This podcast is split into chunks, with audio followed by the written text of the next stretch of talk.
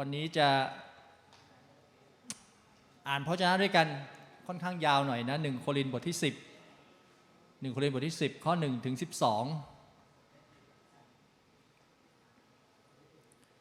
หนึ่งโครินบทที่ 10 ข้อ1ถึง12 วันนี้จะแบ่งปันเกี่ยวกับข้อเตือนใจ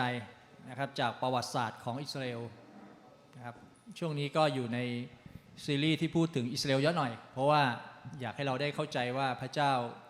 กำลังมีพระประสงค์อะไรนะครับสำหรับการขับเคลื่อนผ่านชีวิตของคนอิสราเอลเพราะฉะนั้นเนี่ยเดี๋ยวเราอ่านหนึ่งโครินธ์บทที่10ข้อ1ถึง12ด้วยกันนะพี่อ่านให้ฟังแล้วกันนะ พี่น้องทั้งหลายข้าพเจ้าอยากให้ท่านรับรู้ข้อเท็จจริง ที่ว่าบรรพบุรุษของเราล้วนได้อยู่ใต้เมฆและได้ผ่านทะเลไปทุกคน พวกเขาล้วนได้รับบัพติศมาเข้าส่วนในโมเสสในเมฆและในทะเล พวกเขาล้วนได้รับ ประทานอาหารทิพย์เหมือนกัน และได้ดื่มน้ำทิพย์เหมือนกัน พวกเขาได้ดื่มน้ำจากศิลาทิพย์ซึ่งร่วมทางมากับพวกเขา และศิลานั้นคือพระคริสต์อย่างไรก็ตาม พระเจ้าไม่พอพระทัยพวกเขาเกือบทั้งหมด บรรพบุรุษเหล่านั้นจึงล้มตายกาดเกลื่อนในถิ่นกันดาร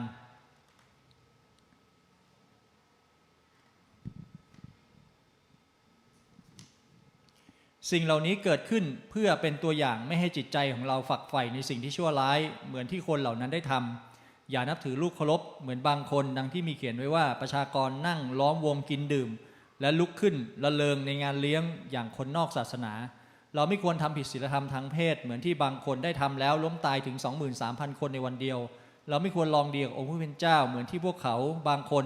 ได้ทำแล้วถูกงูกัดตาย และอย่าพร่ำบ่นเหมือนที่พวกเขาบางคนได้ทำแล้วถูก ทูตมรณาประหาร สิ่งเหล่านี้เกิดขึ้นแก่พวกเขาเพื่อเป็นตัวอย่าง และบันทึกไว้เพื่อเตือนใจ เราผู้ซึ่งอยู่ในยุคที่พระราชกิจของพระเจ้าจะสำเร็จ ดังนั้น ถ้าท่านคิดว่า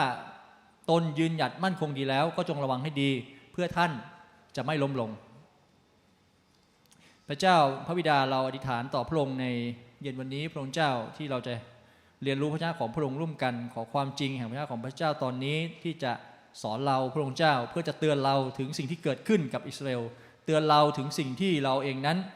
จะระมัดระวังและแวดระวังชีวิตของเราอย่างดี เพื่อเราเองจะไม่พลาดและล้มลง เหมือนสิ่งที่เกิดขึ้นในประวัติศาสตร์ของชนชาติอิสราเอลนี้ลอยฐานขอพระปัญญาจากพระเจ้า เจิมอยู่เหนือเรา และความเข้าใจอันลึกซึ้งที่มีในพระองค์นั้น ลงอยู่ในชีวิตเราด้วยเช่นเดียวกันเราอธิษฐานต่อพระองค์ในนามพระเยซูคริสต์เจ้า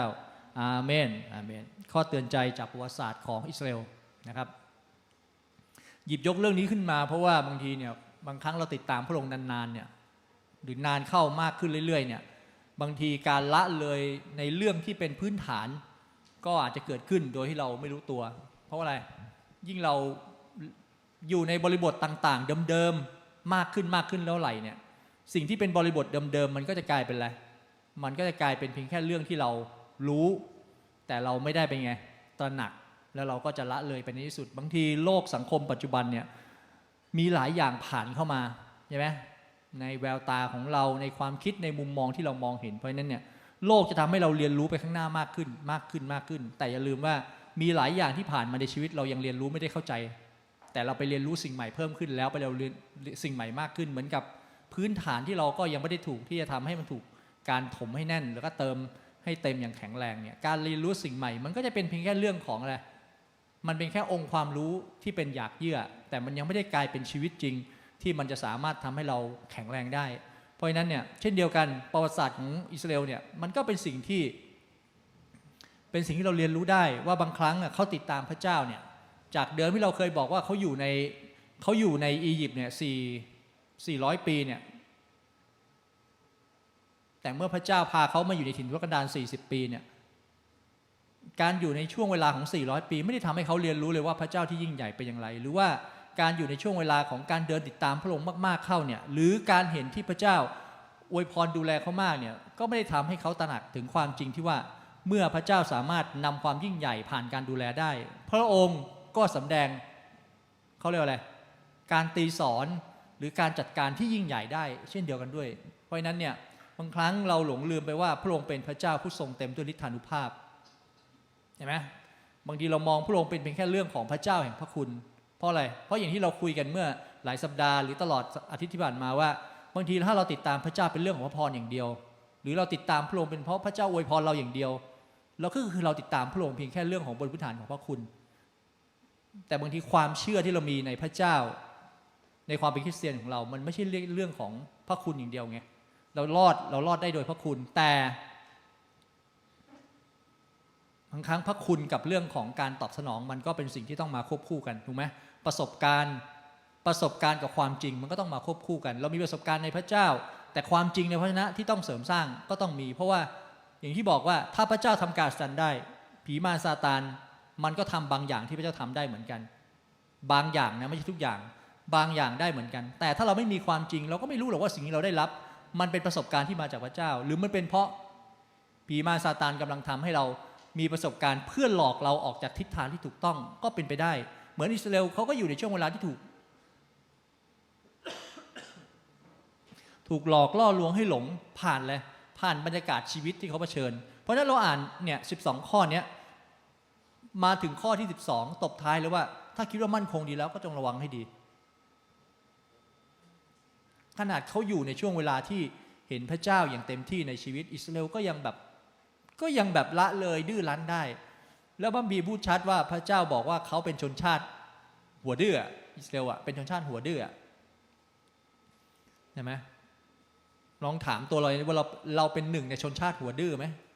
ดื้อรั้นไหมเราอะถามตัวเองอะใช้เวลาสิบวิบอกแล้วอย่าคิดอะไรเกินสิบวิถ้าเกินสิบวิมันถูกแทรกแซงด้วยเหตุผลเยอะไปหมด เราใครคิดว่าในนี้เราเป็นคนดื้อรั้นบ้างเราเป็นพวกหัวดื้อไหมเราดื้อเราดื้อ ไม่มากก็น้อยเราชอบมีอะไร เราชอบกบฏไว้ก่อนอะคือเราชอบโต้แย้งไว้ก่อนอะเราไม่ค่อยแบบ เราไม่ค่อยเราไม่ค่อยตรงไปตรงมากับความจริงอะเราโต้แย้งไว้ก่อน เราหาเหตุผลจอมปลอมได้นั่นนั่นคือลักษณะของวิญญาณความดื้อรั้น มันไม่ได้หมายความว่าเราหาความจริงไม่ได้นะ แต่อะไรมาถึงเราปุ๊บถ้ามันไม่พอใจเราดื้อไว้ก่อน เรากบฏไว้ก่อนเราหาข้อโต้แย้งไว้ก่อนนั่นนั่นคือนั่นคือการกบฏแล้วต้องระวังนะหนึ่งคนเรียนบทที่สิบข้อหนึ่งสิบสองเหมือนที่เราอ่านไป วันนี้เราจะ ค่อยๆเรียนรู้กันไปใน 12 ข้อนี้นะครับ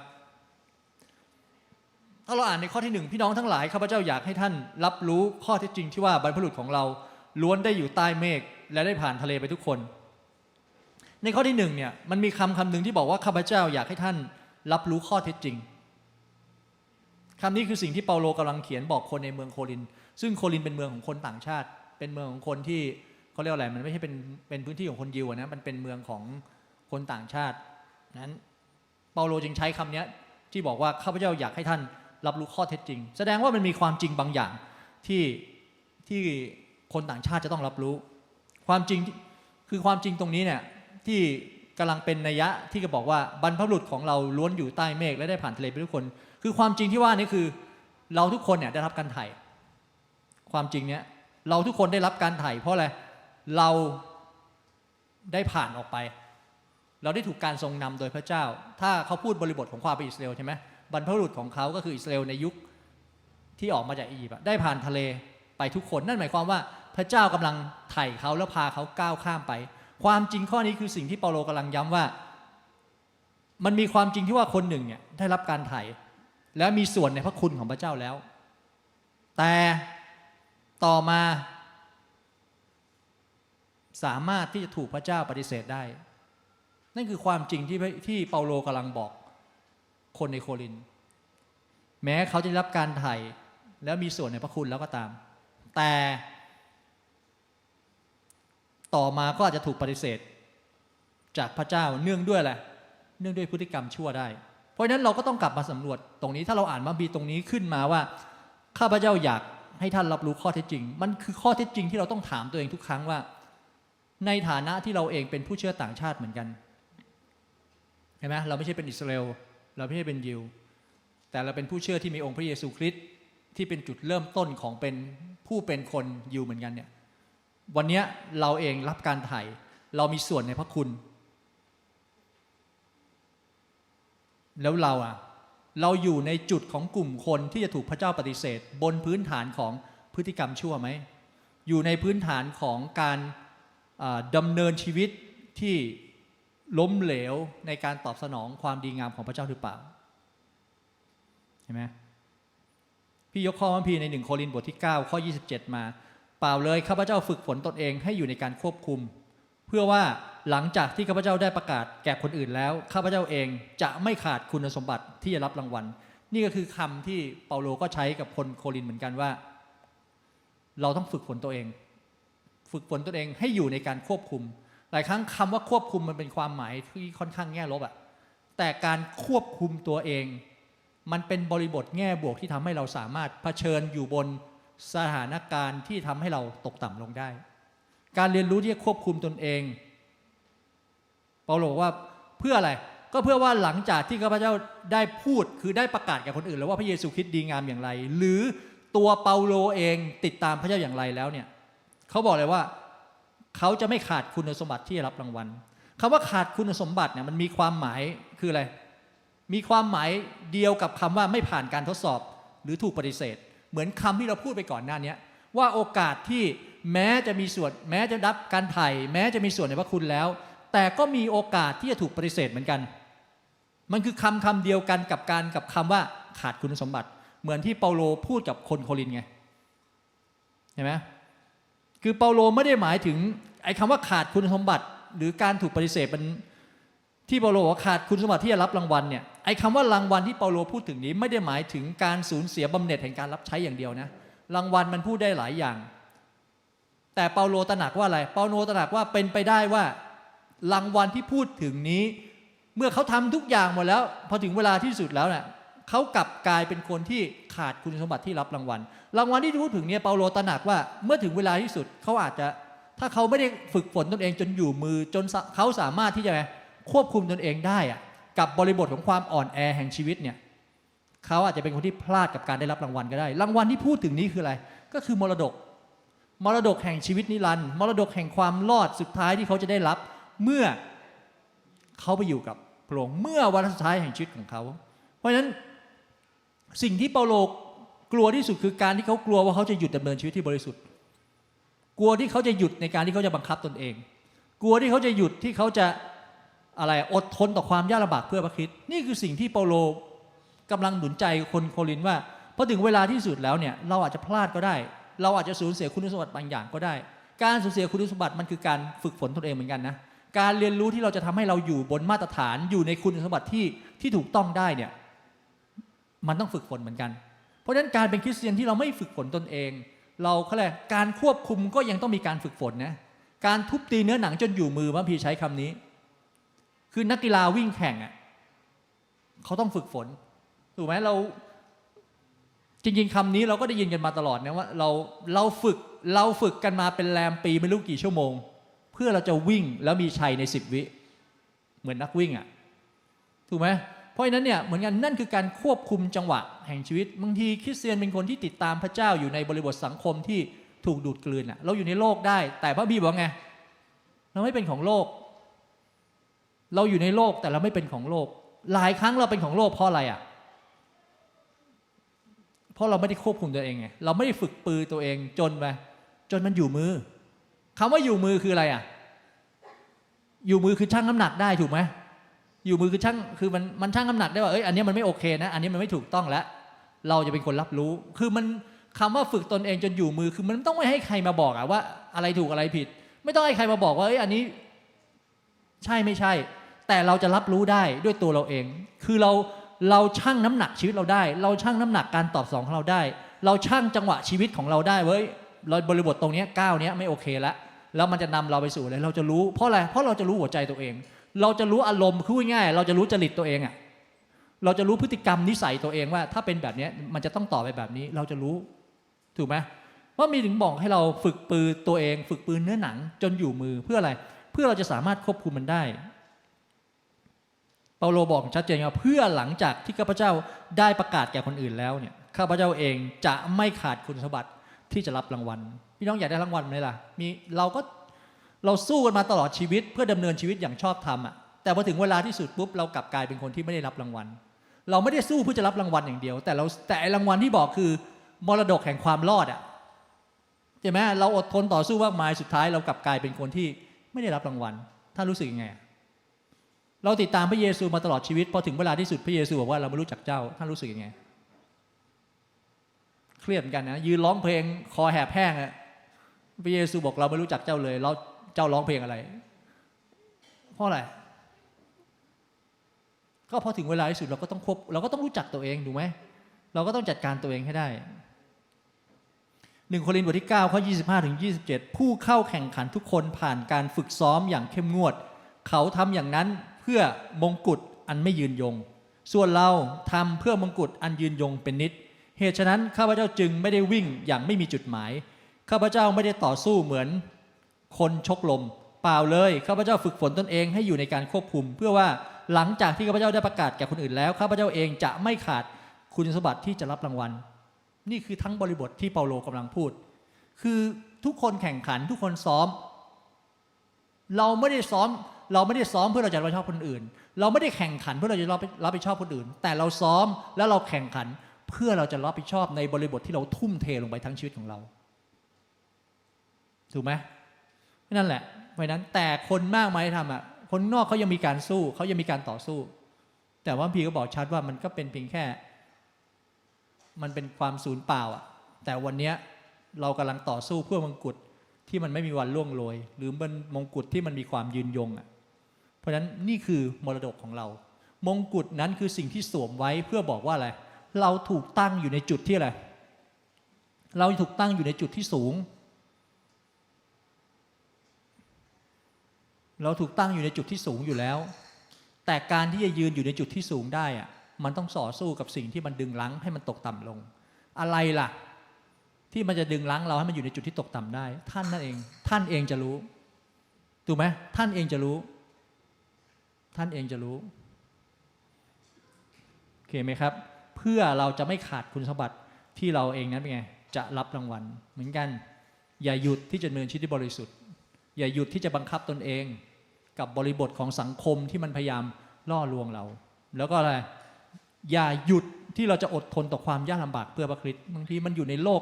ปัจจุบันที่มันลุมเล้าเราเยอะไปหมดอะเราเจอความยากลำบากรอบตัวไปหมดอะอย่าหยุดที่จะอดทนคำนี้สำคัญมาก เพราะอะไรมันเป็นตัวอย่างให้เราเห็นว่าคนอิสราเอลที่อยู่ในถิ่นทุรกันดารน่ะ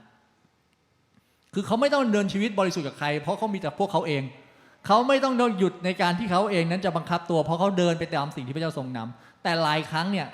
คนอิสราเอลชอบอะไรชอบหยุดที่จะอดทนต่อความยากลำบาก ด้วยการแสดงออกถึงอะไร การบ่น การทุ่มเถียงว่าพระเจ้าไม่ละอนุมเยอะแยะไปหมดทั้งบ่นพระเจ้าบ่นผู้นำบ่นสารพัดอะไม่มีกินก็บ่นไม่มีอาหารก็บ่นไม่มีน้ำก็บ่นแดดร้อนก็บ่นเหนื่อยก็บ่น นี่เขาไม่อดทน เขาไม่อดทนใช่ไหมลองอ่านในข้อที่ 5 ในข้อที่ 5 บอกว่าไง และสุดท้ายอย่างไรก็ตามข้าพเจ้าพระเจ้าไม่พอพระทัยพวกเขาเกือบทั้งหมด บรรพบุรุษเหล่านั้นก็ล้มตายเกิดกลานเกลื่อนกลาดในถิ่นกันดานพี่น้องลองดูนะ อ่านบริบทดูเหมือนแบบเอ้ยพระเจ้าพระคัมภีบอกว่า อย่างไรก็ตามพระเจ้าไม่พอพระทัยพวกเขาเกือบทั้งหมดพี่น้องดูสิ่งที่เขาทำเนี่ยอยู่ใต้เมฆผ่านทะเลไปทุกคน ได้รับบัพติศมาส่วนในเข้าส่วนในโมเสสแล้วผ่านในทะเลแดงเนี่ยล้วนได้รับประทานอาหารที่เป็นไงแต่สุดท้ายเนี่ยพระเจ้าไม่พอพระทัยเขาอะทั้งที่พระองค์เป็นคนเป็นผู้ที่เอาเขาออกมาพี่น้องชนอิสราเอลมีประสบการณ์กับพระคุณพระเจ้าในถิ่นคนดานมากมาย แล้วเราก็พูดกันบ่อยมากว่ามีละมีไอ้คำว่ามากมายที่เขาอยู่ในถิ่นทุกันดารที่ที่เขามีประสบการณ์แห่งพระคุณของพระองค์เนี่ยเห็นไหมถ้าเราอ่านเนี่ยอยู่ในข้อหนึ่งอะไรพวกเขาได้รับการปลดปล่อยจากการเป็นทาสเห็นไหมที่เราเห็นอะไรได้รับบัพติศมาได้รับการเลี้ยงดูจากพระเจ้า มีประสบการณ์การสามัคคีธรรมในการใกล้ชิดกับพระคริสต์ในตลอดเส้นทาง คือว่าไงแม้พวกเขาได้ได้รับพระพรฝ่ายวิญญาณเหล่านี้แต่สุดท้ายเขาก็ไม่ได้ทำให้พระเจ้าพอพระทัยคือเขาได้รับ แต่เขาไม่สามารถให้ชีวิตกับสิ่งที่จะทำให้เกิด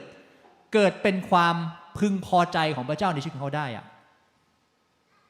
ถึงบอกแล้วถ้าวันนี้เราดำเนินชีวิตโดยการตระหนักว่าเรารับพระพรถูกต้องเราเป็นผู้เชื่อ แล้วเราถูกเรียกมาให้รับพระพรเพราะอะไรเพราะไม่บอกชัดว่า พระเยซูมาเพื่อให้ชีวิตและให้อย่างครบบริบูรณ์คำว่าให้มันต้องมีลักษณะของมีผู้รับด้วย แล้วใครเป็นผู้รับเราเองเป็นผู้รับ แต่นั่นไม่ได้หมายความว่าการเป็นผู้รับของเรา เราเลือกที่จะรับหรือไม่รับถูกไหม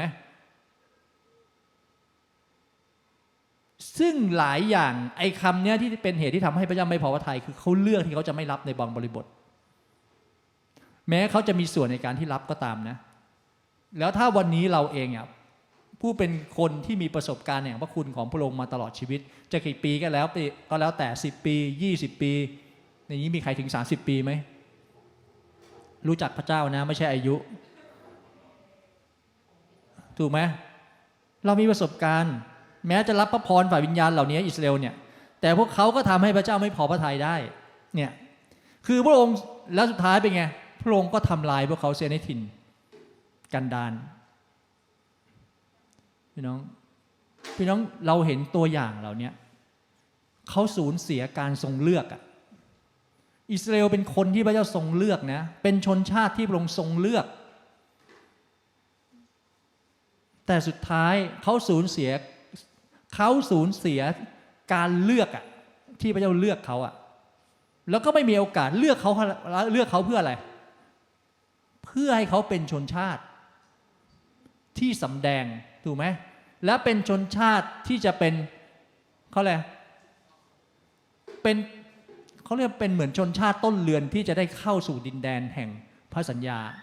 จะได้ดื่มกินแผ่นดินที่เต็มไปด้วยน้ำพึ่งน้ำนมที่มันอุดมสมบูรณ์แต่สุดท้ายการที่เขาสูญเสียการทรงเลือกและตายหินกันดารเขาก็ไม่ได้เข้า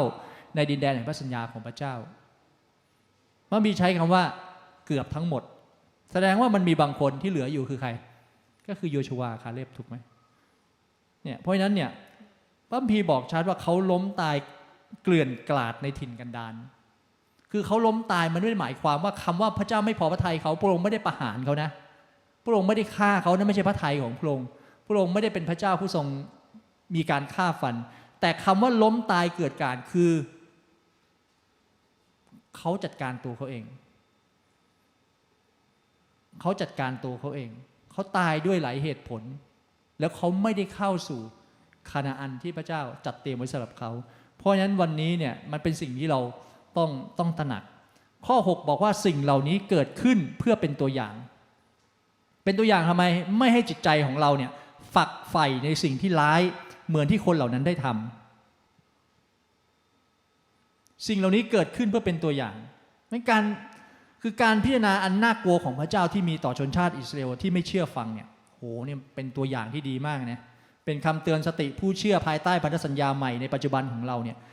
เพื่ออะไรเพื่อไม่ให้มีใจปรารถนาสิ่งชั่ว พี่น้องรู้ไหมว่าอะไรคือสิ่งชั่วบ้าง รู้ไหมยกตัวอย่างมาคนละหนึ่งอย่างเนี่ยสิ่งชั่วเอาบอกคนข้างๆเนี่ยสิ่งชั่วที่ท่านรู้สึกว่าเนี่ยมันคือสิ่งชั่ว ไม่ต้องพูดชื่อตัวเองแต่พูดอะไรก็ได้ที่มันเป็นสิ่งชั่วเนี่ยถ้าท่านพูดไม่ได้ หรือท่านไม่รู้อะไรคือสิ่งชั่วนะพี่ต้องดูเลย ท่านดูข่าวอะท่านนั่งดูข่าวในทีวีอะถ้าดูนะ ถ้าเป็นคนดูข่าวไม่ใช่พอถึงข่าวปุ๊บเปลี่ยนเปลี่ยนเปลี่ยนเปลี่ยนเนี่ยสิ่งชั่ว เราจะเห็นมากเลย อะสิบข่าวในสิบข่าว รู้ไหมทุกวันนี้แทบจะเป็นแบบถ้าจะเป็นข่าวที่เต็มไปด้วยความรุนแรงความแบบ การช่อโกง การทำร้ายกันการคือมากกว่าครึ่งอะ่ะ นั่นหมายความว่าสิ่งชั่วร้ายมันกำลังรุนแรงขึ้น แล้วมันกำลังกำเริบขึ้น แล้วเราอยู่ในเราอยู่ในบริบทของโลกที่เป็นแบบเนี้ย น้องอย่าลืมนะ เราอยู่ในโลกแต่เราไม่เป็นของโลก ใช่เราไม่เป็นของโลกเพราะเรามีความเชื่อแต่รู้ไหมว่าบางทีเราถูกดูดกลืนโดยเราไม่รู้ตัว เราอยู่ในบริบทของโลกที่เต็มไปด้วยความเลวร้ายอะ่ะและไอ้สิ่งเหล่านี้มันเป็นเหมือนมันเป็นเหมือนอนุภาพที่แผ่รังสีอะแล้วเราก็รับอิทธิพลเหล่านี้เข้ามาในจิตใจ มันเริ่มต้นจากการที่เราเห็นแล้วเราสะอิดสะเอียน เราเริ่มต้นเห็นแล้วเรารู้สึกแบบ เออมันไม่ถูกต้องอะแต่รู้ไหมว่าบางครั้งเนี่ยเรารับอิทธิพลเหล่านี้เข้าไปบนพื้นฐานของความโกรธก็มีนะหัวโกรธจังเลย แต่ท่านไม่จัดการความโกรธนี้ออกไป แล้วสุดท้ายความโกรธนั้นข้างค้างแล้วมันกลายเป็นอะไร กลายเป็นขยะในชีวิตโหเราแบบ เราเห็นแล้วเราเศร้าใจมากเลย ในข่าวที่เราเห็น แต่ถ้าท่านเห็นแล้วท่านเอาความเศร้าใจนั้นเก็บไว้ในใจ แล้วท่านไม่จัดการ แล้วมันกลายเป็นความเศร้าใจที่ไม่ถูกต้อง สุดท้ายสิ่งเหล่านี้มันทำร้ายชีวิต แล้วมันกลายเป็นบาดแผลที่อยู่ในหัวใจของท่าน มันกลายเป็นสิ่งชั่ว แล้วสุดท้ายเป็นไง มันมันมีบาดแผลของการตัดสิน มันมีการบาดแผลของการสาปแช่งเกิดขึ้น แล้วท่านก็ปลดปล่อยสิ่งเหล่านี้ซึ่งสุดท้ายเป็นไง บาปชั่วนั้น มันกลืนกินชีวิตของท่านผมบอกแล้วไง มันเป็นอนุภาพที่มันมันเข้ามาถึงตัวเรา แล้วเราก็กลายเป็นคนประเภทแบบนั้นในที่สุด เนี่ยเราต้องระวัง ถึงบอกว่าสิ่งเหล่านี้เกิดขึ้นเพื่อเป็นตัวอย่างให้ดีพี่น้องเปาโลเตือนคนโครินว่าพวกเขา หากพวกเขาทำความไม่สัตย์ซื่อเนี่ยพวกแบบคือแบบพูดอะไรดี หากคือเปาโลเตือนคนโครินว่าหากพวกเขาทำตามความไม่สัตย์ซื่อแบบอิสราเอลเนี่ยอิสราเอลทำอะไรบ้างอะลองดูเนี่ยข้อ 7 บอกว่าอะไรนับถือลูกเคารพเห็นไหมแปดบอกว่าอะไรผิดศีลธรรมทางเพศเก้าลองดีองค์พระเป็นเจ้าสิบพ่ำบ่นอะไรเงี้ยถ้าเราจะเห็นเนี่ย คือถ้าเกิดสิ่งเหล่านี้อะเนี่ยเห็นไหมเจ็ดว่านับอย่านับถือลูกเคารพเหมือนอย่างบางคนดังที่มีเขียนไว้ว่า ประชากรนั่งล้อมวงกินดื่ม และลุกขึ้นละเลงในงานเลี้ยงอย่างคนนอกศาสนา ข้อนี้สิ่งที่เปาโลพูดกับคนโครินเนี่ยไปหาอ่านได้ในอพยพบทที่ 32 ข้อ4ข้อ6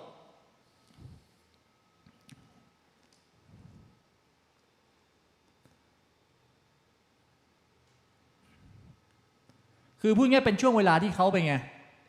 สร้างวัวทองคำสร้างโคทองคำตอนนั้นโมเสสกำลังขึ้นไปบนเขาไปบนยอดเขา เพื่ออะไร เพื่อไปฟังเสียงพระเจ้าไปรับถ้อยคำจากพงลงมา แต่ข้างล่างเกิดอะไรขึ้น สร้างวัวทองคำทั้งนั้น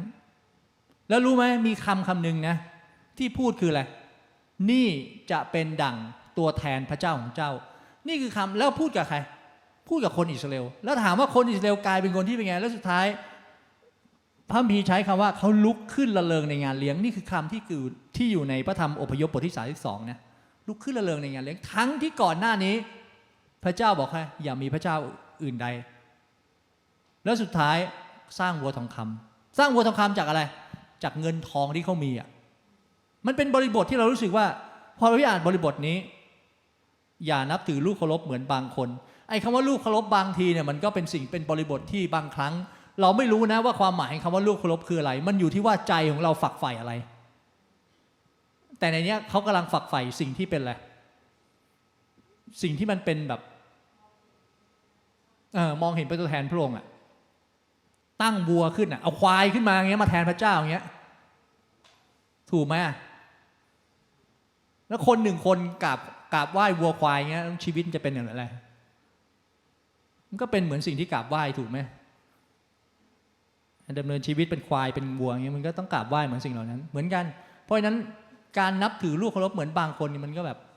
แล้วลูกเคารพมันยังไงพี่ออจะพูดอะไรเกี่ยวกับลูกเคารพหน่อยไหมเนี่ยในฐานะของคนที่มีความช่ำชองด้านงานเยียวยาเนี่ยก็คือได้ความเข้าใจอย่างหนึ่งใช่ไหมในอดีตเนี่ย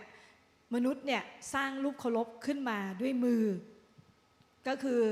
ปั้นเป็นรูปเคารพต่างๆ ไม่ว่าจะเป็นโคทองคำงัวทองคำใช่ไหมโอเค ปั้นขึ้นมา แต่รูปเคารพเหล่านั้นอะมีตาแต่มองไม่เห็น มีหูแต่ไม่ได้ยิน มีปากแต่พูดไม่ได้ แต่สิ่งที่ทำให้ลูกเคารพเหล่านั้น มีฤทธิเดชมีการอัศจรรย์เกิดขึ้น เพราะจิตใจของมนุษย์ การสรรเสริญการนมัสการสิ่งเหล่านั้น จึงทำให้ลูกเคารพเหล่านั้นเนี่ยมีฤทธิเดชขึ้นมา นั่นคือลูกเคารพในอดีต ก็คืออะไรก็ตามที่มันเกี่ยวกับใจของเรา สิ่งที่เราอุทิศตัวให้กับมัน สิ่งที่เราใช้เวลาให้กับสิ่งเหล่านั้นมากกว่าพระเจ้า มันคือรูปเคารพของเรา การที่เรากราบไหว้รูปเคารพคืออะไร มันทำให้เรารู้สึกว่าเรา อุ่นใจ เราได้รับความรู้สึกสบายใจ เราได้รับความปลอบใจนะคะมันทำให้เราเนี่ยถูกเล้าโลมใจ นั่นคือการกราบไหว้ลูกเคารพนะคะลูกเคารพเนี่ยมันเป็นสิ่งที่มนุษย์สร้างขึ้นมาด้วยมือของมนุษย์อย่างที่บอกเมื่อกี้ มีตาแต่มองไม่เห็น มีหูแต่ไม่ได้ยิน มีปากแต่พูดไม่ได้ แล้วเราก็กราบไหว้นมัสการสิ่งเหล่านั้น แทนที่พระเจ้า นั่นคือรูปเคารพในอดีต แต่รูปเคารพในปัจจุบันเป็นไงคะมันไม่ได้เป็นเป็นรูปเคารพในฐานะที่เรามาเชื่อพระเจ้า เราติดตามพระเจ้ามานานเนี่ยเราไม่ไปกราบไหว้รูปเคารพเหล่านั้นในอดีต ที่เราเคยกราบไหว้มา แต่เรากำลังมีรูปเคารพในจิตใจของเรา รูปเคารพในจิตใจของเราคืออะไร อะไรก็ตาม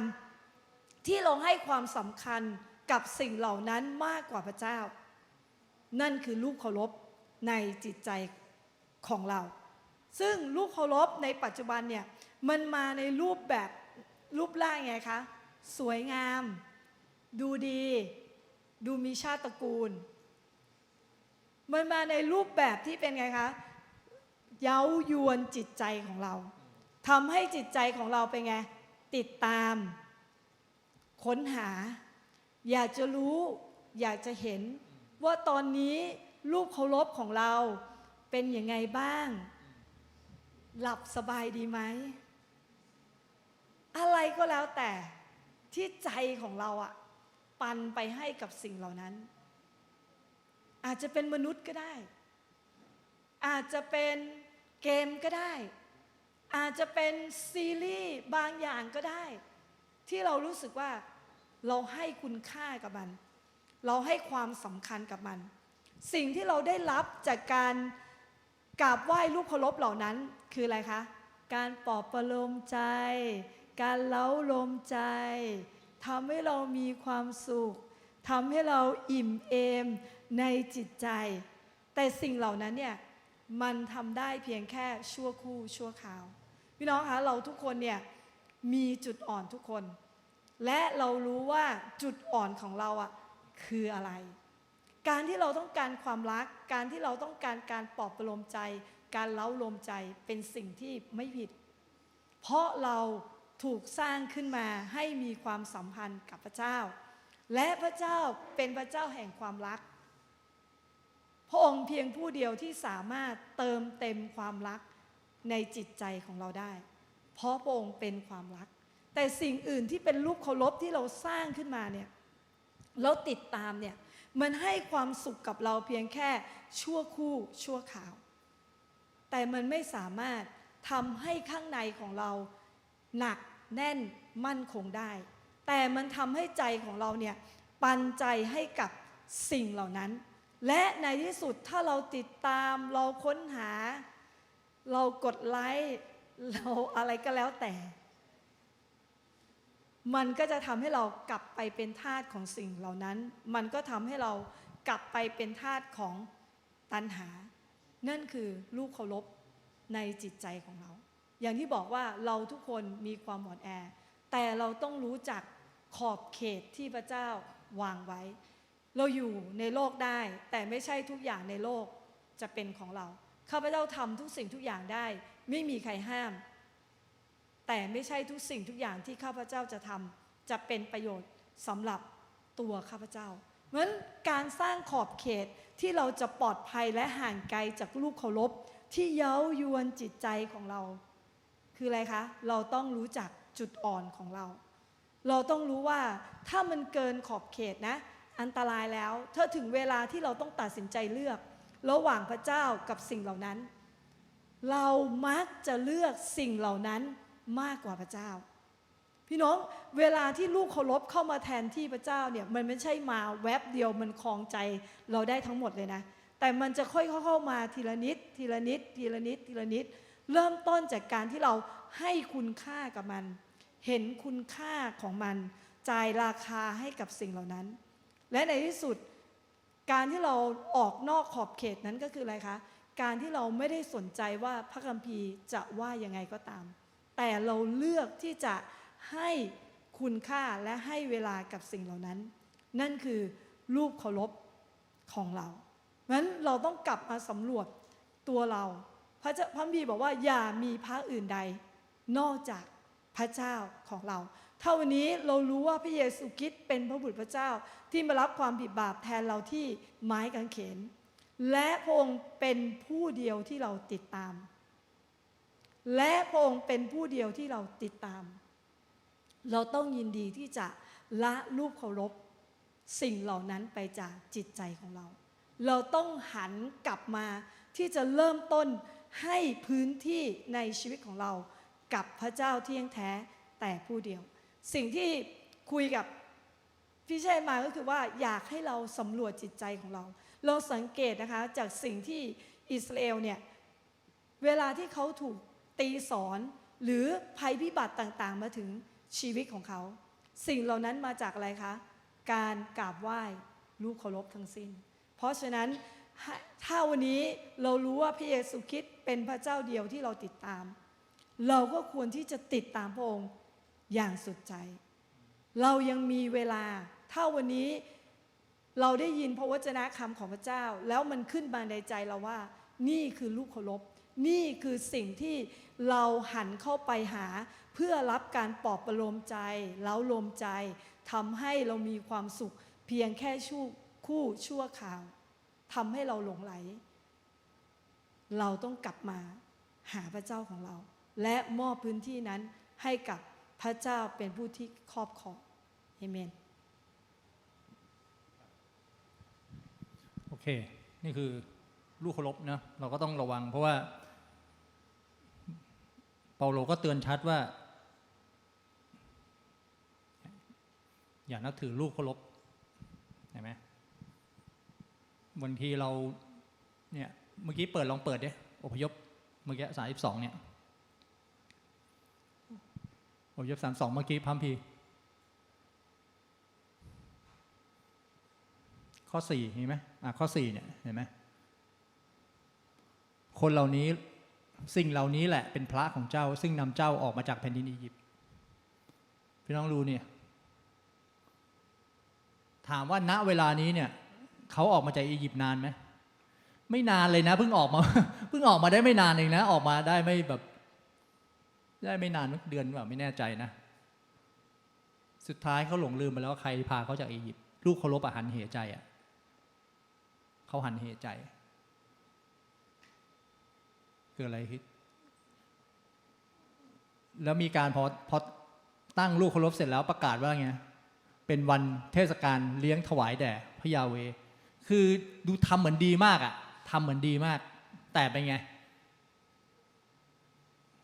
คือบอกแล้วไงว่าโลกปัจจุบันอะไรมันก็ดูดีไปหมดอะพอมันดูดีปุ๊บ มันก็ต้องระวัง เห็นไหมพวกเขาก็ลุกขึ้นแต่เช้าเลยนะ เพื่อถวายบูชาเผาทั้งตัวเนี่ยถวายนั่นหมายความว่ามันมีการคำว่าลุกขึ้นแต่เช้านั่นคือ พร้อมที่จะยอมจ่ายราคา กับการที่ฉันจะได้แบบฉันจะได้มอบถวายบูชาให้กับไอ้วัวตัวเนี้ยต้องระวังเห็นไหมหรือสิ่งที่เกิดขึ้นคืออะไร ในข้อที่ 8 บอกว่าเราไม่ควรทำผิดศีลธรรมทางเพศเหมือนที่บางคนได้ทำแล้วล้มตายถึง 23,000 คนในวันเดียว อันนี้ก็เป็นบริบทเหมือนกัน ก็เป็นบริบทที่เกิดขึ้นในอิสราเอลเหมือนกัน ดูได้ในกันดารวิธีบท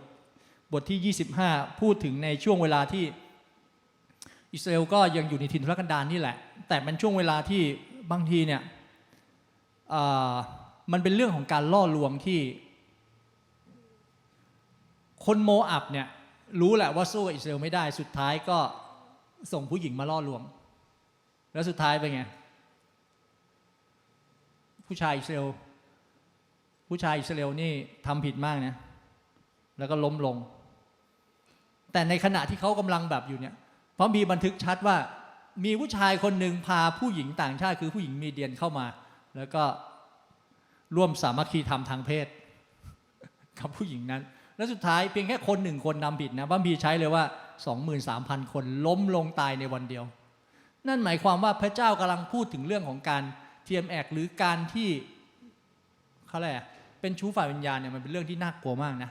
มันเป็นเรื่องที่น่ากลัวและอันตรายมาก คือพระบีพูดตรงนี้มันดูเหมือนมันโหดร้ายนะ แต่กำลังบอกว่าอะไรบ้างในชีวิตเราที่มันสูญเสียไปอะจากการที่เราเองไม่ได้มีหัวใจเดียวเพื่อพระเจ้าอะ การสูญเสียบางอย่างในชีวิตอะที่มันล่มสลายลงไปกับบางสิ่งบางอย่างเนี่ยมันอันตรายมากนะกับการที่เราไม่ได้มีพระเจ้าเดียวอะใช่ไหมหรือแม้แต่ข้อเก้าว่าการลองดีพระเจ้าเนี่ยการลองดีพระองค์เนี่ยเราไม่ควรลองดีองค์พระเจ้าเหมือนที่บางคนได้ทำแล้วถูกงูกัดตายอะอันนี้มันมีบริบทหลายอย่างมากในการวันที่การดาวิถีบทที่ 21 ซึ่งเป็นบริบทที่ ดูน่ากลัวมากธรณีสูบเงี้ยกบฏโคลาเงี้ยธรณีสูบเงี้ยหรือแม้แต่แบบฝูงงูเข้ามากัดตายเลยเงี้ย คือมันเป็นบริบทที่ว่ามีพูดชัด แต่มันค่อนข้างยาวก็เลยไปหาอ่านเอาได้ เพราะฉะนั้นเนี่ยชีวิตเราหนึ่งคนบางทีการติดตามพระเจ้า เปาโลถึงยกเลยว่า หลายหลายอย่างที่เกิดขึ้นมันเป็นตัวอย่างเพื่ออะไร ไม่ใช่เป็นตัวอย่างเพื่อให้เราใช้อ้างเพื่อเราจะทำเหมือนเขาได้ แล้วเราก็มาบอกว่าเป็นไงอิสราเอลก็ยังทำได้ พระองค์ก็ยัง พระองค์เขาก็ยังเป็นชนชาติที่พระองค์ทรงรัก ซึ่งอันนี้มันเป็นข้ออ้างที่ไม่ควรเกิด เราไม่ควรเคลมแบบนั้นบอกว่าขนาดอิสราเอลพระองค์ก็ยังรักเขาเพราะฉะนั้นสิ่งที่เราพลาดมันก็ไม่ใช่เรื่องร้ายแรงอะไร เนี่ยระวังคำคำนี้คำระวังมากๆเนี่ยเปาโลถึงเตือนคนโครินว่า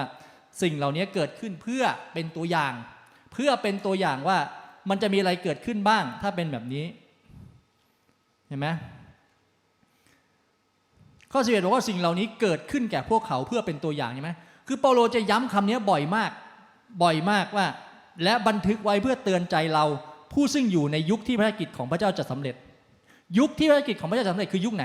คือยุคเรานี่แหละ อย่างที่บอกแล้วว่านี่คือยุคปลายแล้ว นั่นคือยุคปลายแล้วที่ภารกิจของพระองค์จะสำเร็จ เพราะฉะนั้นสำเร็จไม่ได้สำเร็จโดยพระองค์นะ แต่สำเร็จโดยพระองค์ผ่านอะไรผ่านชีวิตของเรา เพราะฉะนั้นยุคที่ภารกิจจะสำเร็จก็คือผ่านเรา แต่สิ่งเหล่านี้ มันเตือนใจเราไว้ก่อนไงเพื่ออะไรป่ะเพื่อเราจะเป็นหนึ่งในนั้นที่ทำให้ภารกิจของพระองค์สำเร็จด้วย พระองค์เตือนเราเพื่อไม่ให้เราพลาดแล้วก็ล้มเหลว ถามว่าพระเจ้าเนี่ยเลือกชนชาติอิสราเอลเพื่ออะไร ก็เพื่อให้ภารกิจของพระองค์สำเร็จด้วยถูกไหมผ่านชนชาติที่พระองค์ทรงเลือกสรรเพื่อพระองค์จะให้อิสราเอลได้กลายเป็นอะไรเป็นประชากรของพระองค์แล้วกลายเป็นผู้ที่สามารถเป็นไงเปิดความจริงแห่งพระคุณของพระเจ้าไปสู่บรรดาประชาชาติได้ นั่นคือ ภารกิจของพระองค์แต่โดยส่วนใหญ่ก็ล้มตายถิ่นทุกันดารแต่เชื่อเถอะพระองค์เป็นพระเจ้าผู้ทรงมองหา และพระองค์มองหาใคร พระองค์ก็มองเห็นโยชูวพระองค์ก็มองเห็นคาเล็บและพระองค์ก็ให้เขาเป็นชนชาติที่เหลืออยู่ เพื่อจะนำคนรุ่นใหม่ข้ามเข้าไป แล้วก็เข้าสู่ดินแดนคานาอันเช่นเดียวกัน พี่ก็เชื่อว่าเราเองถ้าวันนี้ตัวอย่างของบัมบีตอนนี้กำลังพูดถึงเรา เราก็ควรจะต้องเป็นคนที่ตอบสนองความจริง และให้เราเป็นชนชาติหนึ่งที่เหลืออยู่ ที่จะทำให้ภารกิจของพระเจ้าสำเร็จผ่านชีวิตของเรา ซึ่งเราไม่รู้ว่าเราแต่ละคนจำเลยนะ อิสราเอลเขาสูญเสียการทรงเลือกในถิ่นทุรกันดารแล้วเราเชื่อไหมว่าพระองค์เลือกเรา นี่ยังไม่ต้องพูดถึงพูดถึงพูดถึงการทรงเลือกที่มีในบริบทของภารกิจชีวิตนะ เอาทรงเลือกก่อน เลือกไว้ให้เราเป็นประชากรของพระองค์ เลือกไว้ให้เรา ได้รับมรดกของพระองค์ แต่การทรงเลือกให้ทำอะไรบางอย่าง นี่ยังไม่ได้พูดถึงบริบทตรงนั้นนะซึ่งเราแต่ละคนเราก็ต้องไปแสวงหาต่อว่าพระองค์เรียกให้เรา เมื่อพระองค์เลือกเราแล้ว เลือกเราเพื่อเรียกเราให้ทำอะไร เข้าใจบริบทของทรงเลือกกับทรงเรียกไหมพระองค์เลือกเราไว้แล้วนะ จากคนมากมายเลือกเราไว้แล้วนะ จากคนในครัวเรือน เลือกเราไว้แล้วนะจากเพื่อนทั้งหมดในห้องเรียนเลือกเราไว้แล้วนะ จากเจ้าหน้าที่ในรามหลาย ๆ คน เลือกเราไว้แล้วนะ และเลือกเราไว้เพื่อให้ทำอะไร นั่นแหละคือการทรงเรียก ท่านก็ต้องไปหาต่อ แล้วการทรงเรียกจะสำเร็จไหมท่านก็ต้องดูตัวอย่างนี้ไว้ให้ดี มันจะสำเร็จไม่สำเร็จท่านก็เห็นตัวอย่างอยู่แล้วเห็นไหมท่านจะอดทนมากมายไปตลอดแล้วท่านก็ล้มตายเป็นอย่างนั้นหรือเปล่าไม่ต้องการไม่เชื่อฟังของอิสราเอลเนี่ยนำมาซึ่งพระพิโรธของพระเจ้า ความตายและความพินาศจนทำให้กันอย่างที่บอกเขาก็ไม่ได้เข้าคานาอัน แล้วก็สูญเสียการคือการไม่ได้เข้าคานาอันเนี่ยมันสูญเสียเลยนะ ในที่สุดอิสราเอลสูญเสียการพักสงบในพระองค์การพักสงบในพระเจ้าเพื่ออะไรเพราะอะไรการคำว่าพักสงบในพระเจ้า คือเขาจะเป็นประชากรของพระองค์ที่เต็มไปด้วยความดีงาม การพักสงบในพระเจ้าเขาไม่ต้องกลายเป็นทาสที่ต้องกระหืดกระหอบอยู่ในอียิปต์แต่เขาไปอยู่ในดินแดนที่เขาสามารถ จำเริญได้ เขาอยู่ในดินแดนที่เขาสามารถมีเสรีภาพการพักสงบคือการอยู่ในจุดที่เขาไม่ต้องแบบกระหืดกระหอบกับมันอะและในวาระสุดท้ายการพักสงบในแผ่นดินสวรรค์ก็จะเป็นของเขา แต่พระเจ้าปรารถนาให้เขาเรียนรู้จากแผ่นดินโลกนี้ก่อนว่า การที่เขาจะเรียนรู้พักสงบกับพระเจ้าในแผ่นดินโลกนี้เป็นอย่างไร ความหมายของการพักสงบมันกว้างมาก แต่มันเป็นความหมายเจาะจงด้วยสำหรับชีวิตของเราแต่ละคนบางทีเนี่ยแต่อิสราเอลเป็นตัวอย่างที่ดีทำให้เราเห็นว่า สุดท้ายเขาไม่ได้เข้าสู่การพักสงบในพระเจ้า ทั้งที่พระเจ้าพยายามตามให้เห็นตลอดในถิ่นทุรกันดารว่า เขามีหน้าที่ให้เดิน ไปสู่คานาอัน ไม่จำเป็นต้องปั้นแต่งทุกวันของการเดินให้มันมีสีสันด้วยการอยากได้สิ่งนู้นอยากได้สิ่งนี้อยากได้สิ่งนั้น แต่หน้าที่คือการเดิน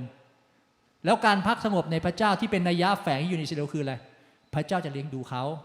พระเจ้าจะจัดการบางสิ่งบางอย่างให้เขา พระเจ้าจะเอาเมฆมาบังแดดให้เขา พระองค์จะเอาเสาเพลิงมานำเขา แต่เขามืดแล้วมองไม่เห็นดวงดาวจะเต็มท้องฟ้าที่ทำให้เขาสามารถ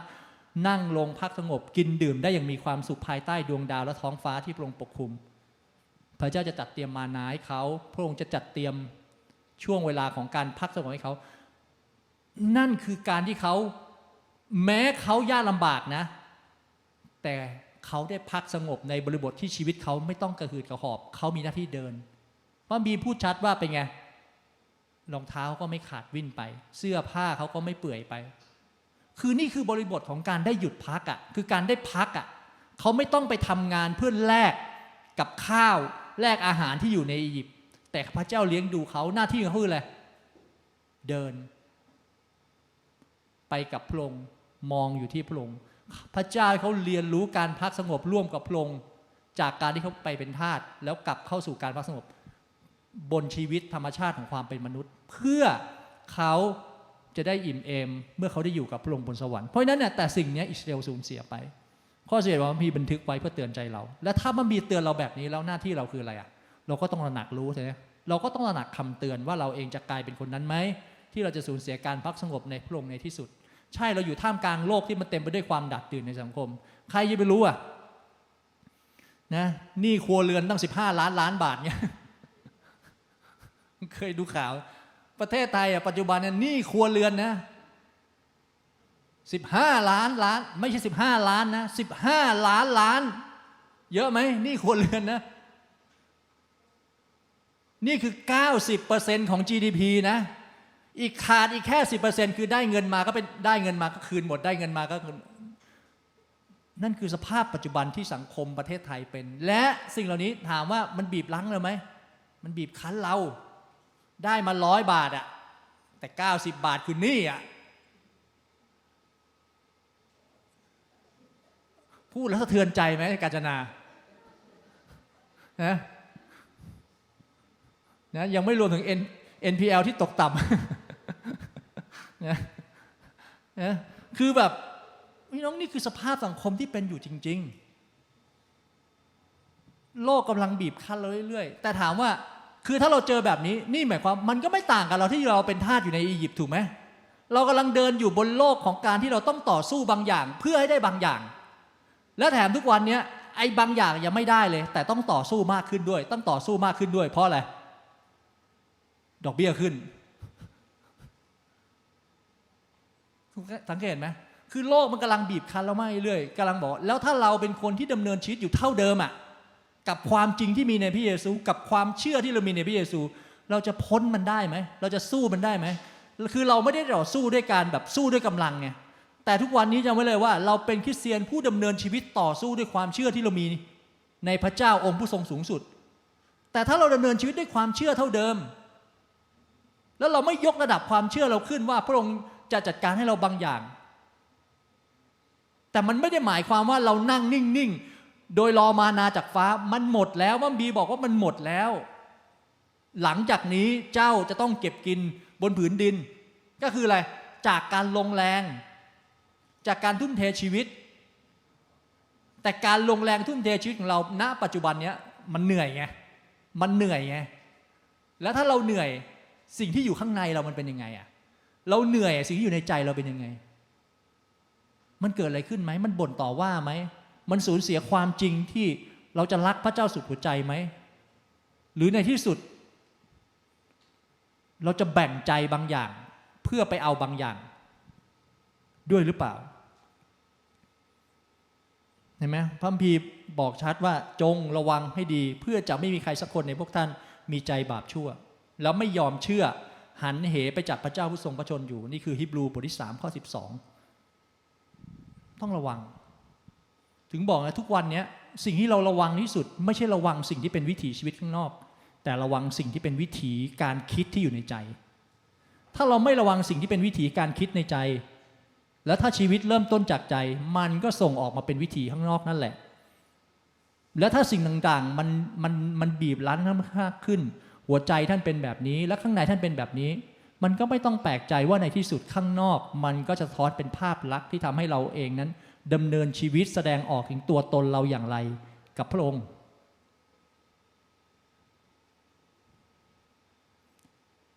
ถ้าพูดถึงเรื่องการฮีบรูบทที่4ข้อ11ฉะนั้นให้เราขวนขวายทุกวิถีทางที่จะได้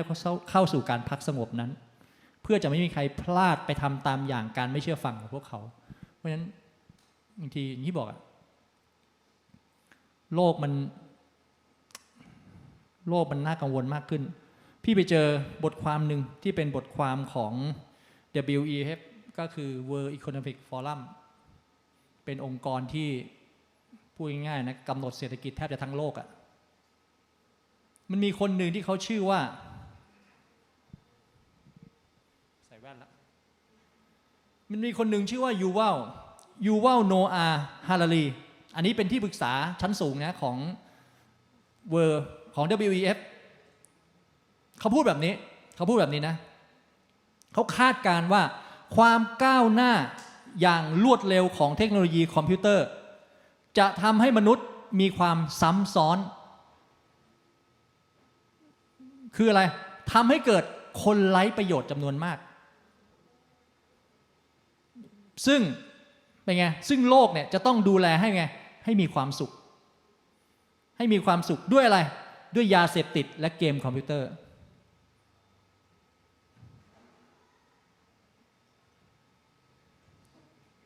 ยูวาลกล่าวต่อว่า ตอนนี้เราเห็นการกำเนิดของคนไร้ประโยชน์กลุ่มใหญ่ กลุ่มใหม่ เมื่อคอมพิวเตอร์ดีขึ้นเรื่อยๆ ในสาขาต่างๆ มากขึ้นเรื่อยๆ มีความเป็นไปได้ที่ชัดเจนว่าคอมพิวเตอร์ จะมีประสิทธิภาพเหนือกว่าเราในงานส่วนใหญ่ และจะทำให้มนุษย์มีความซ้ำซ้อนไอ้ความซ้ำซ้อนก็คือไร้ประโยชน์อะและจะทำให้มนุษย์มีความซ้ำซ้อน จากนั้นคำถามสำคัญทางการเมืองและเศรษฐกิจแห่งศตวรรษที่ 21 ก็คือ เราต้องการมนุษย์เพื่ออะไร หรืออย่างน้อยเราต้องการมนุษย์จำนวนมากเพื่ออะไร นี่คือคำถามนำเพื่อจะนำไปสู่อะไรป่ะการลดจำนวนประชากร อันนี้คือสิ่งที่ดูยูว่าพูดไว้ในวันที่ 26 ตุลาคมที่ผ่านเนี่ยเพิ่งพูดไปได้สองสามวันเนี่ย คือสำคัญมากนะบางทีเนี่ยคนทั้งโลกเขามองเลยว่ามันมีคนกลุ่มมันมนุษย์เริ่มจะไร้ประโยชน์มากขึ้นเรื่อยๆ เพราะมนุษย์ให้ความน้ำหนักกับเรื่องของอะไรเทคโนโลยี เมื่อเทคโนโลยีสามารถเข้ามาแทนที่มนุษย์มากขึ้น มนุษย์กลายเป็นความซ้ำซ้อนซ้ำซ้อนกับอะไร ซ้ำซ้อนกับเทคโนโลยีที่มีประโยชน์ไง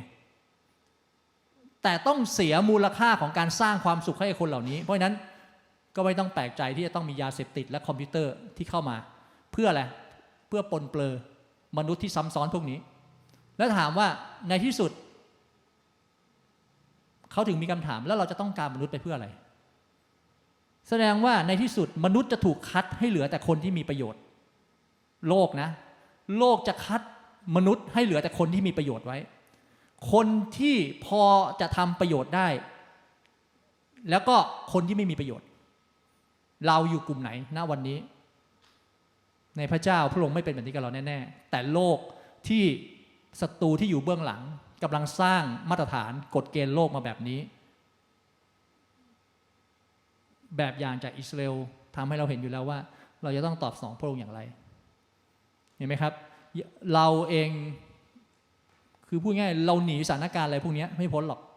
เราหนีเหตุการณ์ต่าง ๆ พวกนี้ไม่พ้น คือหลาย ๆ สิ่งหลายๆอย่างกำลังแบบกำลังเกิดขึ้นอย่างรวดเร็วหน้าที่เราคืออะไรอะ่ะ เราก็ต้องขยับตัวเอง โดยเฉพาะข้างในเรามากขึ้น วันนี้เราไม่ต้องเราไม่ต้องสอนกันเรื่องของการดำเนินชีวิตที่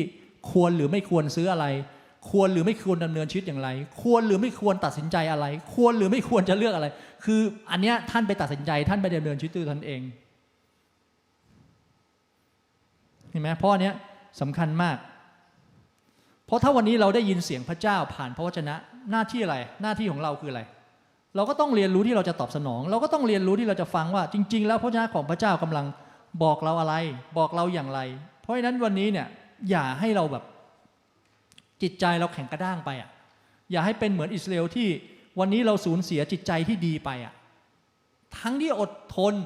ร้องเรียกพระเจ้า อดทนที่จะร้องเรียกพระเจ้ามาตลอด 400 ปี แต่พอมาถึงถิ่นทุรกันดารแค่ 40 ปีก็หลงลืมพระองค์เหมือนกันเราติดตามพระองค์มาอย่างยาวนานในชีวิต เราอดทนที่เราจะต่อสู้กับความอ่อนแอของเนื้อหนังมาตลอดเวลา แต่พอถึงเวลาที่สุดบอกแล้วไงว่าพอถึงเวลาที่สุด การเลือกเมื่อถึงเวลาสุดท้าย มันไม่ใช่เป็นการเลือกบนความเป็นหรือความตายอะ แต่มันเป็นมันเป็นการเลือกบนอะไร บนผลประโยชน์แห่งชีวิตอะคือยุคสุดท้ายเนี่ยมันจะถูกหยิบยื่นให้เราเลือกแบบนั้นอะมันไม่ได้ถูกหยิบยื่นว่า เอาก็ ถ้าเอาโลกนี้แบบนี้ก็รอดไม่เอาก็ต้องตายไป มันไม่หยิบยื่นแบบนั้นแล้วเดี๋ยวนี้มันมาหยิบยื่นด้วยการแบบเนี่ยแบบนี้มากกว่าผลประโยชน์แห่งชีวิตอะ ผลประโยชน์แห่งเนื้อหนัง ผลประโยชน์แห่งการตอบสนองตัวตนอารมณ์ที่ตัวเองเป็นอะแล้วถามว่าคริสเตียนปัจจุบันแม้เดินเข้ามาในโบสถ์มานมัสการพระเจ้ามาฟังคำเทศนาทุกอาทิตย์เตือนกันทุกอาทิตย์ถามว่าเรายังมีการเลือกแบบนี้ไหมมีเราก็ยังเลือกบนผลประโยชน์แห่งเนื้อหนังอยู่ดี เราก็ยังเลือกอยู่บนผลประโยชน์แห่งการ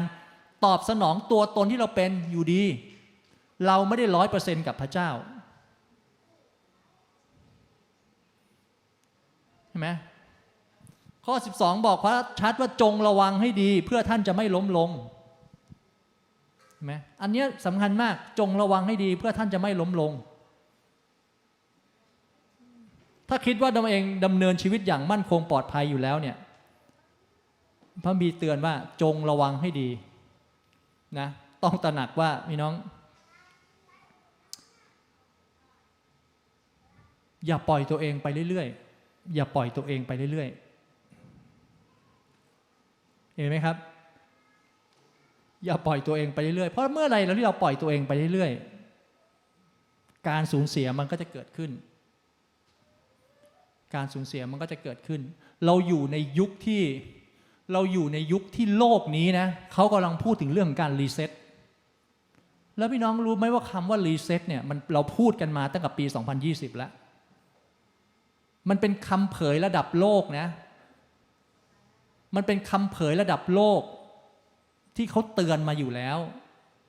มันเป็นผู้ผู้เผยวจนะระดับโลกเขาเตือนอยู่แล้วว่าเมื่อเราเข้าสู่ปี 2020 เป็นต้นมา มันจะมีการ reset ครั้งใหญ่ แล้วซึ่งคำเนี้ยปีสองปีหลังมาเนี่ย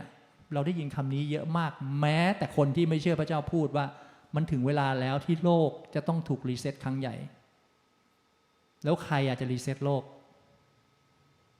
เดี๋ยวครั้งหน้าจะพูดให้ฟัง เราจะมาพูดกันเรื่องนี้ เพื่ออะไร เพื่อเราจะเตรียมตัวเรามากยิ่งขึ้น อย่างที่บอกไงว่า นี่พี่ยกประเด็นแค่ที่ปรึกษาอาวุโสของ World Economic Forum แสดงว่ามันมีระดับการคิดที่เขามีกระบวนการมากมายกับการที่เศรษฐกิจ ภัยพิบัติทาง ทางอะไรอะทางชีวภาพทางโควิด ทางอะไรเงี้ย แค่นั้นมันก็สอนเราพอแล้วว่า เราผ่านโค เราเจอโควิด แล้วชีวิตเราเป็นยังไงสถานการณ์มันเป็นยังไงเห็นไหมยังไม่คุยถึงเรื่องของภาคเศรษฐกิจที่เราจะต้องดำเนินชีวิตอย่างไรพี่น้องจำไว้เลยการเป็นคริสเตียนเราอยู่บนโลกฝ่ายวิญญาณใช่ เราอ่านพระคัมภีร์ เพื่อเราจะรู้ว่าความจริงคืออะไร เราอธิษฐานเพื่อจะให้จิตวิญญาณเราหนักแน่นมั่นคง แต่ถามว่าเราจะเป็นนักพรตที่อยู่ในถ้ำอย่างเดียวไม่ได้ เพราะเรายังต้องเดินออกจากถ้ำเพื่อไปพบเจอคนที่ไม่มีพระเจ้า เราต้องดำเนินชีวิตยังไง นั่นคือสิ่งที่เราต้องเผชิญมากขึ้นกับความเป็นจริง เพราะถ้าเป้าหมายการทรงเรียกของพระเจ้าที่เรียกเราทั้งหลายที่นี่เพื่ออะไร เพื่อให้เราได้มีส่วนในชีวิตของคนอื่นที่เขาไม่เชื่อ และเราจะดำเนินชีวิตยังไง เราจะเป็นพรอย่างไรในท่ามกลางที่เมื่อคนอื่น เขาต้องเผชิญโลกของเศรษฐกิจที่ตกต่ำแต่เรากับเราจะกลายเป็นชีวิตที่สวนกระแสผ่านความบริบูรณ์มั่งคั่งของพระเจ้า แล้วมันจะเป็นจริงได้อย่างไร มันก็ขึ้นอยู่กับชีวิตของท่าน เพราะฉะนั้นเนี่ยเดี๋ยวเราค่อยมาคุยกันสัปดาห์หน้าโอเคไหมครับ สัปดาห์นี้ขอพระเจ้าอวยพรที่ชีวิตของเราเองจะจำเริญมากขึ้น ผ่านข้อเตือนใจของอิสราเอลที่เกิดขึ้นเห็นไหมครับ เพื่ออะไรก็เพื่อตัวเราทั้งหมดที่เราจะไม่พลาดจำไว้เลยว่า ต่อให้อิสราเอลพลาดล้มเหลว แต่พระเจ้าก็จะเป็นพระเจ้าที่ยิ่งใหญ่อยู่ดี พระองค์มีวิธีที่พระองค์จะจัดการบริหารกับอิสราเอล เพราะพระองค์ก็เหลือโยชูวาคาเลบไว้ต่อไป เช่นเดียวกัน ถามว่าเราทั้งหมดในนี้เราฟังเหมือนกันหมดนี่แหละ จะหลับบ้างตื่นบ้าง จะก้มหน้าเล่นเกมบ้างบางที สไลด์หาข้อมูลในอินเทอร์เน็ตบ้างใช่ไหมดูยอด view follow จากการที่โพสต์ไปบ้าง ก็ถือว่าฟังร่วมกันแล้ว ที่เหลือก็คือตอบสนอง แล้วเราก็จะเดินไปด้วยกัน ถามว่าแม้เราตอบสนองไม่ได้ร้อยเปอร์เซ็นต์แต่พระเจ้ายังเป็นพระเจ้าผู้ทรงยิ่งใหญ่ในชีวิตเราไหมพระองค์ยังเป็น แล้วพระองค์ยังมีเวลาให้เราที่เราเองไงจะเลือกที่เราจะตอบสนองได้อย่างถูกต้องเห็นไหมครับเพราะฉะนั้นก็ขอพระเจ้าให้เราได้เข้าใจในบริบทของอิสราเอลตอนนี้อะเราอธิษฐานด้วยกัน เราอธิษฐานด้วยกัน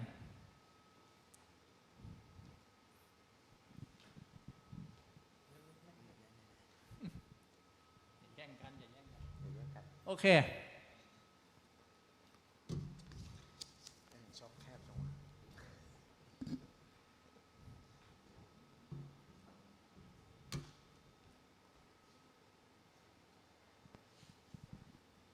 อะพี่น้องก่อนที่เราจะไปสู่การนมัสการเพลงหนึ่งวางมือที่หัวใจของเรา พี่น้องทบทวนตัวเอง ทบทวนตัวเอง ทบทวนตัวเรา ทบทวนชีวิตหัวใจของเราความรู้สึก ความมุ่งมั่น ความคาดหวัง ทบทวนทุกอย่างอะกับสิ่งที่เกิดขึ้นกับท่านณปัจจุบัน กับสิ่งที่เกิดขึ้นในบริบทของสังคมที่เราเจอหรือบริบทของอะไรก็แล้วแต่ที่เรารู้สึกว่า เราจะอยู่กับพระองค์อย่างไร แล้วเราจะดำเนินชีวิตในความเป็นคริสเตียนแบบไหน ทบทวนลองทำความเข้าใจทำความเข้าใจ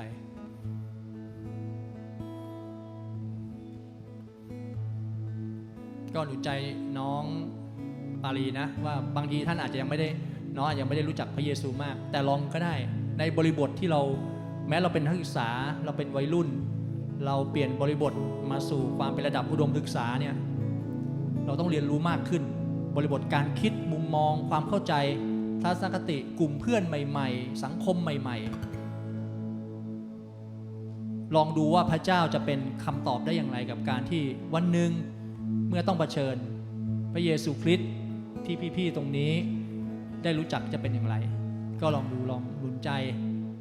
หนุนใจให้ลองลองลองใช้เวลาร่วมกับเราตรงนี้ ทบทวนตัวเอง แล้วก็พิจารณาความรู้สึกว่าเอ้ยวันนี้เราเรียนแล้ววันนี้เราสอบด้วย เราเครียดนะเราเราตึงนะเราเรามีหลายอย่างที่เราต้องทำถ้าเราเรียนอย่างเดียวก็ไม่เท่าไหร่ แต่ถ้าเราทำงานด้วย มันต้องรับผิดชอบหลายทาง เราจะตอบสนองยังไง แล้วเมื่อเราเจอบรรยากาศของความทุกข์บรรยากาศที่เราร้อยแปดพันเก้าที่ถาโถมเข้ามา เราตอบสนองมันยังไง หรือบริบทในอดีตเราเคยตอบสนองแบบเนี้ยปัจจุบันเราจะตอบสนองอย่างไร อันนี้ลองลองดูได้ เราจะทบทวนตัวเองยังไง เหมือนที่เราบอกกันตรงนี้ว่าให้เราทบทวนตัวเราเอง เหมือนกันมันก็เป็นบริบทที่เราสามารถเรียนรู้ เราเรียนรู้ตัวเราได้ด้วยตัวเรานะลองทบทวนดูโอเค พระเจ้าในนามพระเยซูเราอธิษฐาน ระเจ้าเราขอให้เราเองได้เข้าใจชีวิตของเรามากขึ้น เข้าใจจิตใจเราหัวใจของเรา พระเจ้ากับบริบทที่พระเจ้าทรงสอนเราผ่านอิสราเอลนี้ ขอพระองค์ทรงโปรดอวยพรด้วยพระองค์เจ้าแม้มันมีความล้มเหลวเกิดขึ้นในท่ามกลางชนชาติที่พระองค์ทรงเลือก แต่พระองค์เป็นพระเจ้าผู้ทรงไม่ปล่อยมือจากพวกเขาพระองค์เจ้า พระองค์วางแผนการไว้มากมายกับเส้นทางที่พระองค์ จะทำให้โลกนี้จำเริญขึ้น เช่นเดียวกันพระเจ้าวันนี้ เราเป็นมรดกที่สืบทอดมา พระเจ้าเราเป็นเชื้อสายทางความเชื่อที่สืบทอดมา พระเจ้าเราขอเดินอยู่บนเส้นแห่งความจริงที่พระคัมภีพูดผ่านชีวิตของคนเหล่านี้ ขอพระเจ้าทรงอวยพรด้วยพระองค์เจ้าที่เราจะสามารถเผชิญสิ่งต่างได้ โดยองค์พระเจ้าผู้ทรงยิ่งใหญ่ในชีวิตของเรา พระเจ้าเราขอทบทวนความอ่อนแอทั้งหมดที่เราเป็น แม้ในอดีต หรือแม้ปัจจุบันที่เรายังเป็นอยู่ก็ตาม พระองค์เจ้าเราเลือกที่เราจะเลือกพระองค์ก่อน แล้วเราขอตั้งพระองค์ไว้ตรงหน้า เพื่อเราเองจะสามารถมองเห็นทิศทางที่ชัดเจน พระองค์เจ้าเราไม่ปรารถนาเป็นเหมือนอิสราเอลที่เขาเองนั้นเดินอยู่บนเส้นของความบาปแล้วไม่ยอมกลับใจ พระเจ้าแต่วันนี้เราจะไม่เป็นแบบเขา เราจะไม่เลือกแบบเขา เราจะไม่เป็นแบบนั้นพระองค์เจ้า แต่เราเลือกที่จะเป็นผู้ที่สามารถแก้ไขเพื่อเราจะผ่าน แล้วกลายเป็นผู้ที่มีคุณสมบัติครบถ้วนเพื่อจะรับรางวัลแห่งมรดกในวันสุดท้าย พระเจ้าทรงอวยพรเราด้วยพระองค์เจ้าพี่น้องเรานมัสการพระองค์ด้วยกัน เพื่อเราจะทบทวนตัวมากขึ้น เราจะไม่ใช่เพียงแค่ร้องเพลงนมัสการ แต่ในช่วงเวลาของการที่เราเองนั้นนมัสการนั้นเราทบทวนชีวิตของเรากับพระองค์ด้วยให้เรานมัสการด้วยกันนะ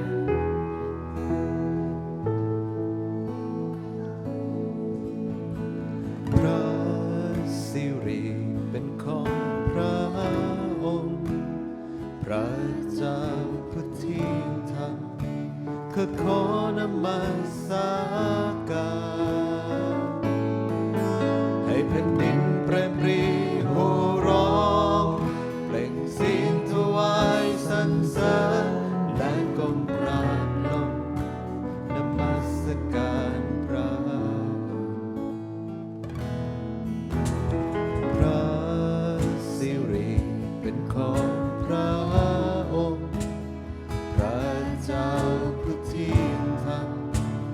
ำข้า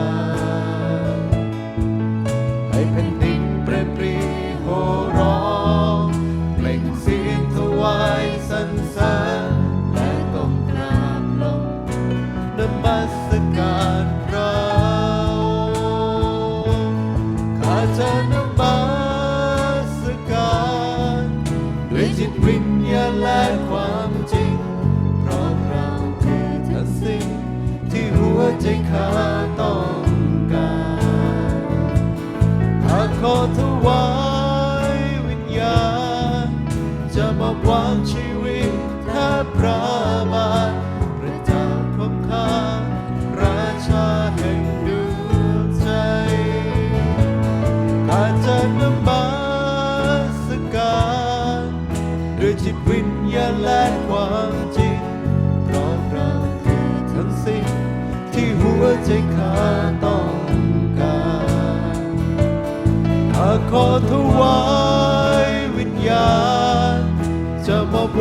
ชีวิต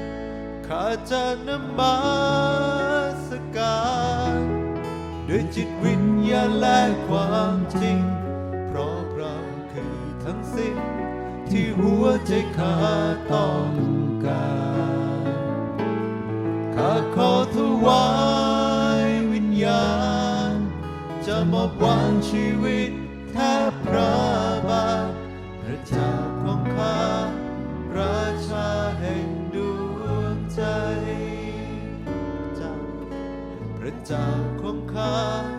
ราชาแห่งดวงใจ พระเจ้าของข้าราชาแห่งด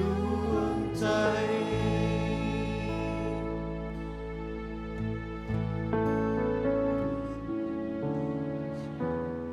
พระเจ้าเราขอบคุณพระองค์พระบิดาสำหรับช่วงเวลาที่ดีที่เราเองนั้น เจ้าเราขอบคุณสำหรับความดีงามของพระองค์ที่ทำให้เรารู้ว่าเรามีเวลาเสมอกับการที่เราเองนั้น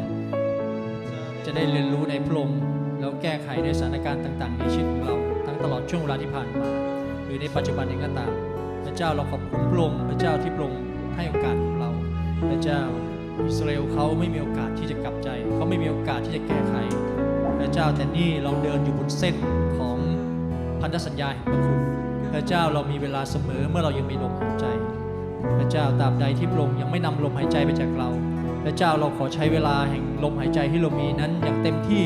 กับการที่เราจะเดินบนความชอบธรรมของพระองค์เดินในสิ่งที่เป็นพระทัยของพระเจ้า และเดินในสิ่งที่พระองค์เรียกว่าเราพอพระทัยพระเจ้าขอพระองค์ทรงโปรดอวยพรชีวิตของเรามากขึ้นทุกวันทุกวัน พระเจ้าเราไม่ได้เรียกร้องการอวยพรจากพระองค์เพื่อให้เราเองนั้น ได้มีพระคุณไว้ เปล่าๆในชีวิต แต่เราเรียกร้องการอวยพรของพระเจ้าในชีวิตของเรา เพื่อทุกวันเวลาเองนั้นเสียงแห่งการสรรเสริญจะไม่ขาดไปจากปากของเรา พระเจ้าเราไม่ปรารถนาให้ตัวเราเองนั้นอยู่ในความเงียบเหมือนที่อิสราเอลเขาได้รับ แต่เรารู้ว่านี่คือช่วงเวลาที่พระเจ้าส่งเสียงมาถึงเราทุกวันเวลา พระเจ้าให้จิตวิญญาณ ให้หูของเราให้ชีวิตของเราเชื่อมต่อกับพระองและได้ยินสิ่งที่พระองมาถึงเราทุกโมงยามพระองค์เจ้า เพื่อเราจะสามารถเรียนรู้ได้ว่า การละเวลาปัจจุบันนี้เป็นอย่างไร และเราเองนั้นจะเดินอย่างถูกต้องและไม่พลาดในวาระเวลาของพระองค์พระเจ้าอวยพรเราด้วยเราขอบคุณพระองค์พระบิดาเราขอบคุณพระองค์พระเจ้าเราขอบคุณพระองค์ในนามพระเยซูคริสต์เจ้าอาเมนอาเมนอาเมนสรรเสริญพระเจ้า